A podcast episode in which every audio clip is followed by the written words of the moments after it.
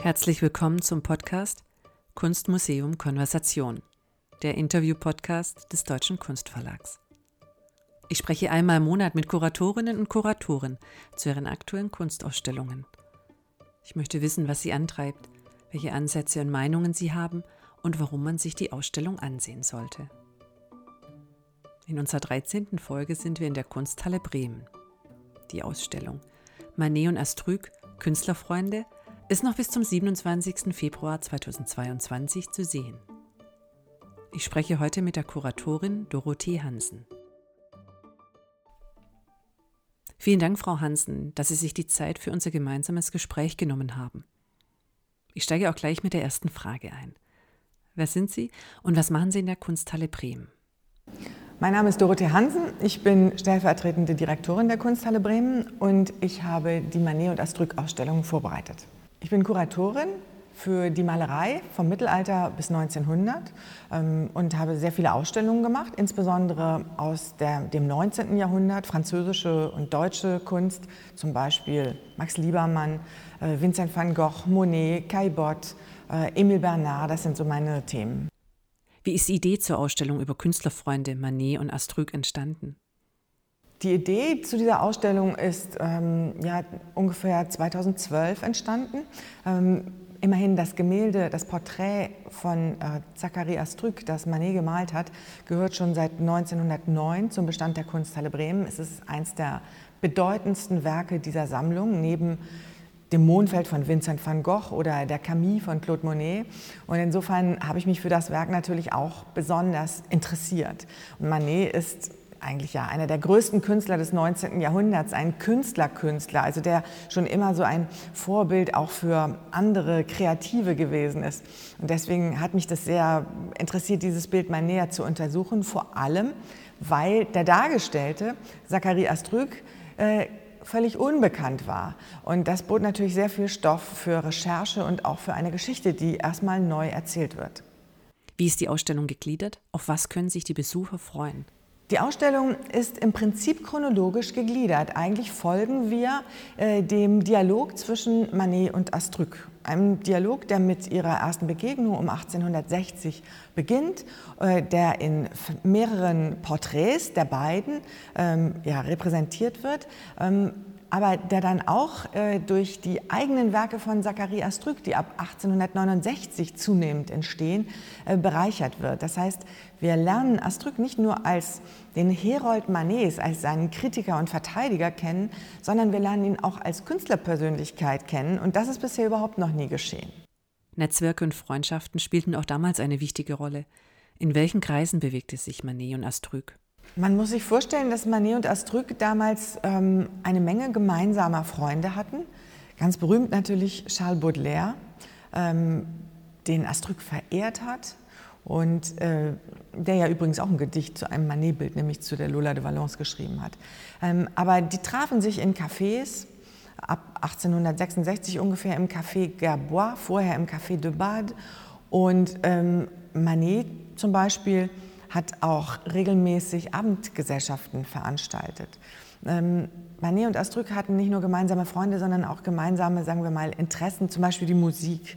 Manet und Astrück waren beide mit Musikerinnen verheiratet. Und bei solchen Abendgesellschaften, bei den Manets, wurde auch musiziert. Also wir haben Berichte darüber, wie Madame äh, Manet göttlich am Piano spielte, wie äh, Cherubim Astrück dazu gesungen hat und Jaime Bosch, ein spanischer Gitarrenspieler, dazu die Gitarre zupfte.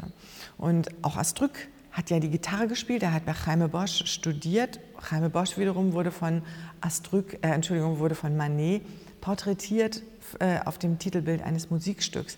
Also das ist ein ganz enges Netzwerk und ähm, da spielen natürlich noch andere hinein. Alphonse Legros, der Manet porträtiert hat, das Bild ist auch hier dabei. Fantin Latour, der das große Gruppenbild im Batignolles-Viertel gemalt hat. Ähm, Félix Braquemont. Ähm, ja, es gibt eine ganze Reihe von Künstlern, die da eine Rolle spielen und die hier auch exemplarisch mit Werken vertreten sind. Der Autodidakt Astrüg ist nicht nur Künstler, sondern auch Bildhauer, Komponist, Maler und Kunstkritiker. Erzählen Sie mir von ihm. Astruc ist nur ein Jahr jünger als Manet, 1833 in Angers geboren. Er stammt aus einer ganz anderen Schicht. Seine Eltern, sein Vater ist Handwerker, hat viele Geschwister. Er hat keine höhere schulische Ausbildung genossen wie Manet. Ähm, und es ist ein Phänomen, dass dieser Mann sich autodidaktisch auf so vielen Gebieten äh, so unglaublich ausgebildet hat. Astruc ging äh, Mitte der 50er Jahre kurz nach Paris, aber dann zunächst nach Lille. Und in Lille hat er erste journalistische Erfahrungen gesammelt. Er hat dort äh, vor allem den Künstler Carolus Durand kennengelernt, ähm, mit dem er lebenslang befreundet war und der auch ein frühes Porträt von ihm gemalt hat, auch ein spätes. Beide sind in der Ausstellung zu sehen. Carolus Durand führt ihn letzten Endes auch in dieses ja, Metier der Kunst mit ein und ähm, als Astruc dann ca. 1855 nach Paris umsiedelt, folgt Carolus Durand ziemlich bald nach. Und dort bildet sich um sie herum so ein Kreis, dazu gehört schon sehr früh äh, Fantin Latour, Felix Braquemont, aber auch jüngere Schriftsteller. Und ähm, es ist interessant, also jetzt fängt Astruc so richtig an, Kritiken zu schreiben. Er verehrt Delacroix, er äh, findet äh, Gustave Courbet unglaublich gut und er besucht ihn in seinem Atelier und schreibt einen 40 Seiten langen Bericht über äh, Courbet, der missverstanden ist und so weiter. Diese ersten Kritiken erscheinen dann 1859 mit einem Vorwort von Georges Sand, also das ist schon was, äh, von so einer berühmten Schriftstellerin eingeleitet zu werden. Und für diese Kritiken bekommt Astruc dann Dankbriefe von Victor Hugo und von Eugène Delacroix. Also das, ähm, das war mal so ein richtiger Aufschlag. Und das setzt er dann direkt fort, ähm, zwei Jahre später mit einem weiteren Band mit Kritiken. Und dann in der Folgezeit macht er, verlegt er selber eigene Feuilletons parallel zum Salon zum Beispiel 1863, als dann auch seine erste große Verteidigung von Manet erscheint. Also das ist im Grunde genommen so der Werdegang von Astruc, der dann 1869 seinen Fokus langsam auf eigene künstlerische Arbeit zu verlagern beginnt. Wie schaffte es Manet denn gleichzeitig ein Wegbereiter der Moderne und ein Nachfolger der alten Meister zu sein? Ja, es ist eine interessante Frage. Wie kommt es, dass Manet als Wegbereiter der Moderne gilt und doch so viel äh, Verbindung hat zur Tradition der Malerei bis zurück in die Renaissance. Ich denke, es ist fast postmodern, wie er diese, sich der Kunstgeschichte bedient und sie zu etwas Eigenem und ganz Neuen immer wieder gemacht hat.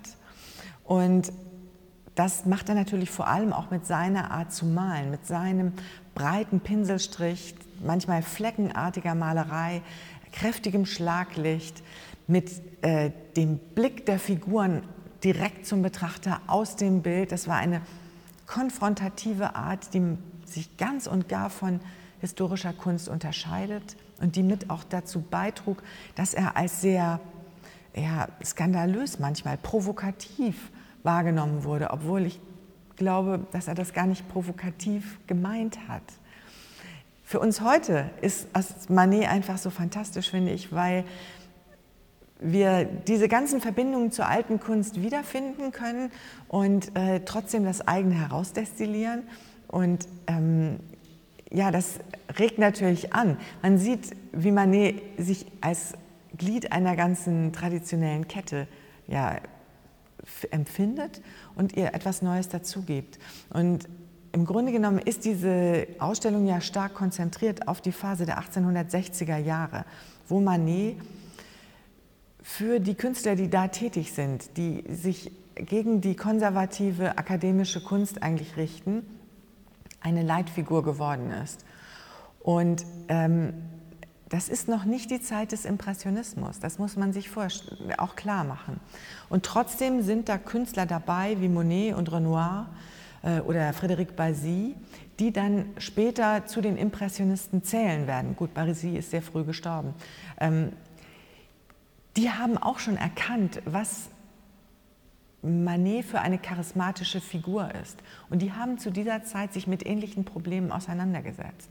Und nach 1870 wenden sie sich mehr den Bildern des modernen Lebens zu, den, der Freilichtmalerei und auch Manet äh, verändert seine Kunst. Aber hier in diesen 60er Jahren, da ist er definitiv die Figur, die voranschreitet und in deren Umfeld sich die jüngeren Künstler befinden und für die er eine zentrale Figur gewesen ist. Und nun komme ich zu meiner letzten Frage. Was macht den Ausstellungskatalog besonders lesenswert? Der Katalog zeichnet den Dialog zwischen Manet und Astruc nach.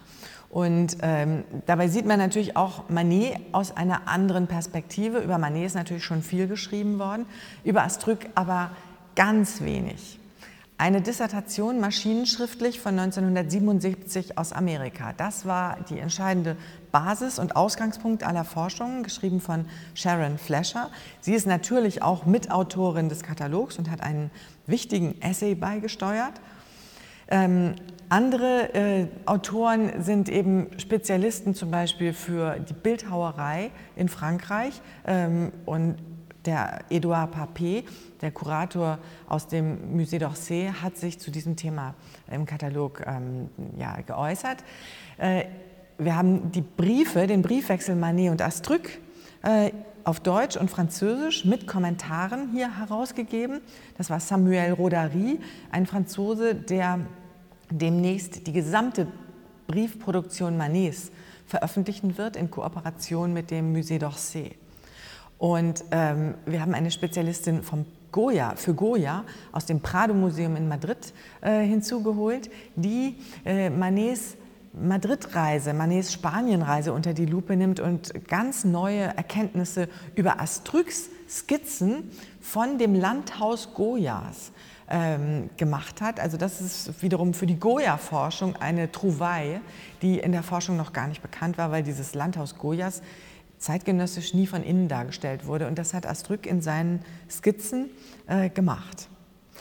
Aber wir haben auch einen ganz klassischen Katalogteil, in dem alle Werke der Ausstellung ähm, abgebildet und einzeln wissenschaftlich kommentiert sind.